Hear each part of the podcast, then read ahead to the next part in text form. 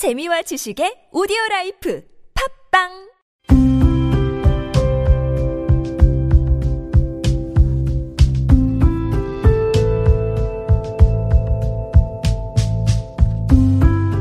칼럼을 읽어드립니다.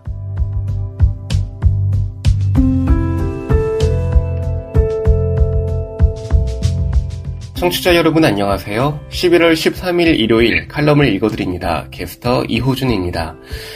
칼럼을 읽어드립니다에서는 여러분과 같이 고민하고 장에게 최신 정보를 담은 글을 골라 전해드리고자 하는데요. 그럼 바로 오늘의 칼럼 만나보시죠.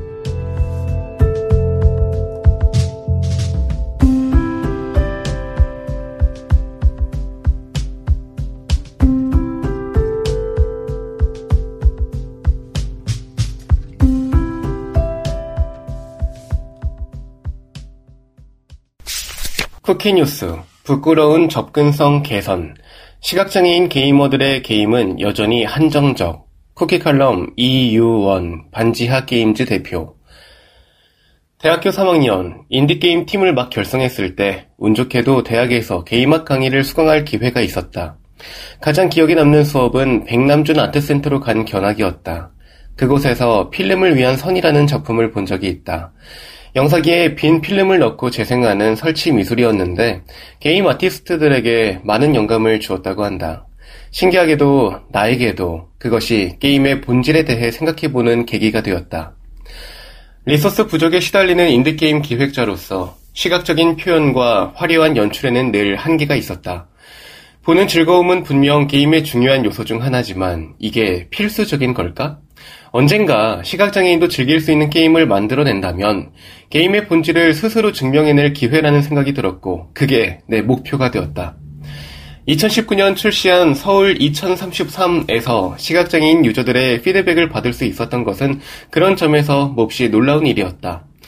복잡한 TTS 기술이 개발된 이후에나 적용이 가능할 거라고 생각했건만 이미 시각장애인 유저들이 VoiceOver 등 모바일 기기에 기본적으로 탑재된 보조 기능을 활용해서 우리 게임을 즐기고 있었다.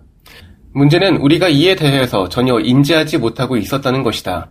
X자 모양의 닫기 버튼, 중요한 변수를 표현하는 게이지 바 등 사용된 UI 요소들은 전통적으로 유저들의 편의성을 증진하기 위한 것이었다. 그러나 모든 유저는 아니었다.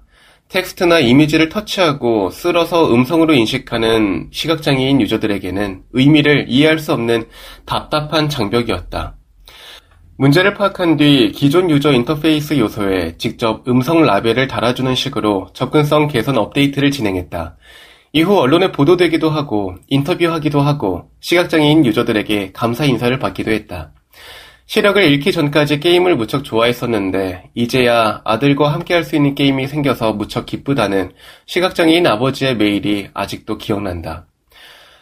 하지만 사실 당시엔 부끄러운 마음이 더 컸다. 단순 반복 작업에 가까운 초보적인 작업이었고 직접 누군가가 귀띔해 주기 전까지 잘 알지도 못하던 영역이었다. 사회적인 책임을 느껴서 도덕적 가치를 실현하겠다는 숭고한 마음이 들어서 시작한 일도 아니었고 처음 의도 역시 지극히 개인적인 동기였을 뿐이기 때문이다. 오히려 이런 작업은 큰 기업이나 기관에서 더 잘 해낼 것 같다는 생각에 우리가 해놓은 것이 대단한 일인 양 알려지는 게 민망했다. 얼마 전 영국 UCL 대학과 국내 연구진이 공동 주최한 워크숍에 keynote 연사로 참여한 적이 있다. 포괄적인 디지털 박물관 혁신에 대한 워크숍이었는데 박물관에 방문하는 시각장애인 관람객들의 접근성을 개선하는 방법을 토의하는 자리였다. 참석 제안을 받았을 때부터 다시 부끄러워지고 자신이 없어졌다. 아, 이렇게 학술적이고 전문적인 자리에서 내 작은 경험을 공유한다는 게 과연 얼마나 도움이 될까 하는 걱정이 들었다. 워크숍은 보이지 않는 곳에서 연구하고 노력하고 시도하는 사람들의 모습을 보고 배울 수 있는 좋은 경험이었다. 내 걱정과 다르게 우리 팀에서 진행한 개선 작업에 대해서도 많은 관심을 가져줬다. 아무래도 가장 인상적이었던 것은 voice label부터 crowdsourcing 기반으로 좁은 실내의 구조를 설명해주는 앱, 충돌 거리를 감지해서 알려주는 서비스까지 끝없이 계속되고 있는 기술의 발전이었다. 개인뿐만 아니라 문화계의 장벽은 금방이라도 허물어질 것만 같아 보였다. 그러나 우리가 접근성 개선으로 민망해진 지 3년이 지난 지금까지도 아직도 체감할 만한 장벽의 변화는 적다. 나도 하나의 게임만 하면 며칠을 못 가 질리는데 시각장애인 게이머들이 즐길 수 있는 게임은 여전히 한정적이다. 블리자드의 인기 온라인 게임 하스스톤의 시각장애인 유저들은 한 유저가 직접 개발해 자체적으로 서비스하던 접근성 모드에 의존하고 있었는데 그마저도 개발사의 지원을 받지 못해 게임사의 패치 대응에 어려움을 겪다가 지난 4일부로 업데이트 중단을 선언했다. 워크숍을 마치고 이 3년의 라이브 서비스 기간 여전히 게임을 지키고 있는 DAU 괄호 열고 하루 동안 서비스를 이용한 순수 이용자 괄호 닫고 DAU의 0.5%도 채 되지 않는 시각장애인 유저들의 진심 어린 피드백을 천천히 다시 살펴보다가 그제서야 부끄러웠던 마음이 사라졌다. 완벽한 기술과 숭고한 마음이 필요한 것도 아니다. 작은 관심과 의지만으로도 더 많은 이들과 함께 즐거움을 나눌 기회가 많이 있다. 한편 블리자드는 9일 자사게임 하스스톤의 접근성 모드를 정식으로 지원하겠다고 발표했다. 지금 여러분께선 KBIC 뉴스 채널 매주 일요일에 만나는 칼럼을 읽어드립니다를 듣고 계십니다. 더 인디고 조미영의 오늘 욕심을 걷어내니 더 인디고 조미영 지필위원 어머니 잠깐 통화 가능하실까요? 아들이 없는 시간에 전화기를 손에 쥐고 혹시 담임에게 연락 올까 전전긍긍하던 시절이 있었다. 별로 급하지 않은 연락일 때도 있었고 연락했다면 당장 아들 데리러 갔을 상황에 학교 시간까지 잘 견뎌주었던 적도 있었다. 사실 연락받고 내가 달려갔어도 상황은 크게 달라지지 않았을 경우가 많았다. 장애인 자녀를 키운다는 것은 몸과 마음의 안테나가 언제나 아이에게 맞춰져 긴장을 늦출 수가 없는 삶이었다. 고학년이 되어갈수록 호출은 줄었다. 언제부턴가 내가 이렇게 편한 마음으로 살아도 되나? 아, 무슨 큰일이 생기려고 요즘 이렇게 평화롭지? 등등. 안정된 일상에 대해 의심을 하며 살았다.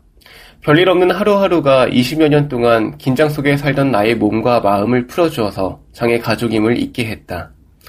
아들 때문에 힘들었던 날들이 아들 덕분에 우는 날이 많아져서 장애 가족의 고단함이 내게서 멀어져 가는 것조차 느끼지 못하는 순간들도 많아졌다. 오랜만에 한낮에 선생님 문자에 놀랐다기보다 무슨 일인지 궁금했다. 아, 아침에 하진님이 등원하는데 표정이 약간 어두워서 신경이 쓰였어요. 작업 시간에 하기 싫다고 해서 억지로 권하지 않았고 편하게 해줬어요. 뭘 얘기하려고 서두가 이렇게 긴가 생각하며 무심하게 듣고 있다가 정신이 번쩍 들었다. 하진님이 두 손을 흔들며 칠판을 세게 치다가 선생님을 공격했어요. 네? 공격이요? 선생님은 어찌 됐나요? 아, 손등에 살짝 멍든 상태인데 많이 놀라셨습니다. 전화를 끊고 아들이 했을 행동과 그 상황들을 곰곰이 생각했다. 그 전날 야외 활동에서도 많이 산만하고 혼자 행동하려는 게 보였다는 말을 듣고 늘 좋을 수가 있나 그런 날도 있는 거지라고 생각하며 심각하게 듣지 않았다. 연이어 아들의 행동이 다른 사람을 힘들게 하고 피해까지 줬다고 생각하니까 아들이 내게 주는 메시지가 있다고 느껴졌다. 아들의 체중이 자꾸 느는 것에 대해 운동 부족이라 여기며 다시 체육관에 등록했다. 주 3회로 강도 높은 운동을 하면 더 이상 살이 찌지는 않을 거라고 계산했다. 너 먹는 거 자유롭게 하는 대신 운동해야겠어. 월수금 운동하자. 알았지? 아들에게 통보하고 예전에 다니던 체육관에 보냈다. 운동도 좋았지만 셔틀버스로 정류소에서 내려 혼자 집까지 오는 연습도 시킬 겸 내 머릿속의 계산기는 이런저런 효과를 상상하며 아들을 위한 것으로 마음을 다졌다. 이래저래 10월엔 휴무가 많았고 가족 여행, 체육관 사정 등으로 정작 운동한 날은 세 번밖에 되지 않았다. 우리 집 아파트 동을 헷갈려 한 적 없던 아들은 자꾸 옆동으로 들어가 인터폰을 조작했다. 먼 발치에서 보던 내가 깜짝 놀라 뛰어가면 아들은 음흉한 표정으로 나를 바라봤다. 우리 집 알면서 너 딴청 피우는구나. 혼잣말 하듯 돌아 나와 우리 동으로 이동하는 내 뒤를 아들은 소리 없이 따라왔다. 이렇게 싫은 티 내고 있는 아들의 신호를 알아차리지 못했다. 연이은 평생센터에서의 돌발 행동이 결국 자신의 의지와 무관한 체육관에 가야 하는 의사 표현이었음을 뒤늦게 알았다. 그곳에서 억지로 운동을 시키진 않았겠지만 그래도 지시에 따라야 하는 불안감과 만만하지 않은 남자 선생님들에게 거부하지 못했을 아들의 심정을 헤아리게 되었다. 표현 언어가 부족하니 아들의 행동에서 뭔가 읽어야 하는 게 쉽지 않다. 세 번째는 내가 데리고 갔는데 체육관 앞에서 차 문을 잠그고 버텼다. 싫은 걸 강하게 표현하는 아들을 보면서 학령기 이후 많은 통제에서 벗어나 자기 생각을 존중받으며 살고 있었다는 걸 깨달았다. 하기 싫은 걸 억지로 시키는 것에 대한 강한 반발이었음을 모른 채 할 수 없었다. 가장 여려 보였던 여선생님을 공격하면서 모두 놀라게 한 것이었다. 하진아, 체육관 오늘부터 안 가도 돼. 엄마 일 보러 가니까 오후에 아빠가 데리러 갈 거야. 탄천 잘 걸어서 집에 가거라. 백미러로 보이는 아들이 환하게 웃고 있었다. 너를 위한다는 명목으로 내 마음대로 널 조종하는 짓, 이젠 하지 않으마. 다시 평화로운 일상이 이어지는 요즘, 내 욕심을 걷어내니 행복한 표정의 아들이 가을 하늘을 날아다니고 있었다.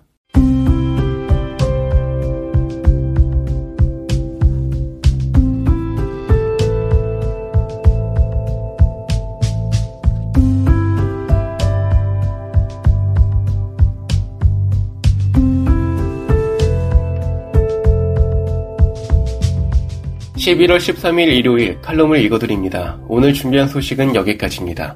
지금까지 제작의 이창훈, 진행의 이호준이었습니다. 끝까지 청취해주셔서 고맙습니다.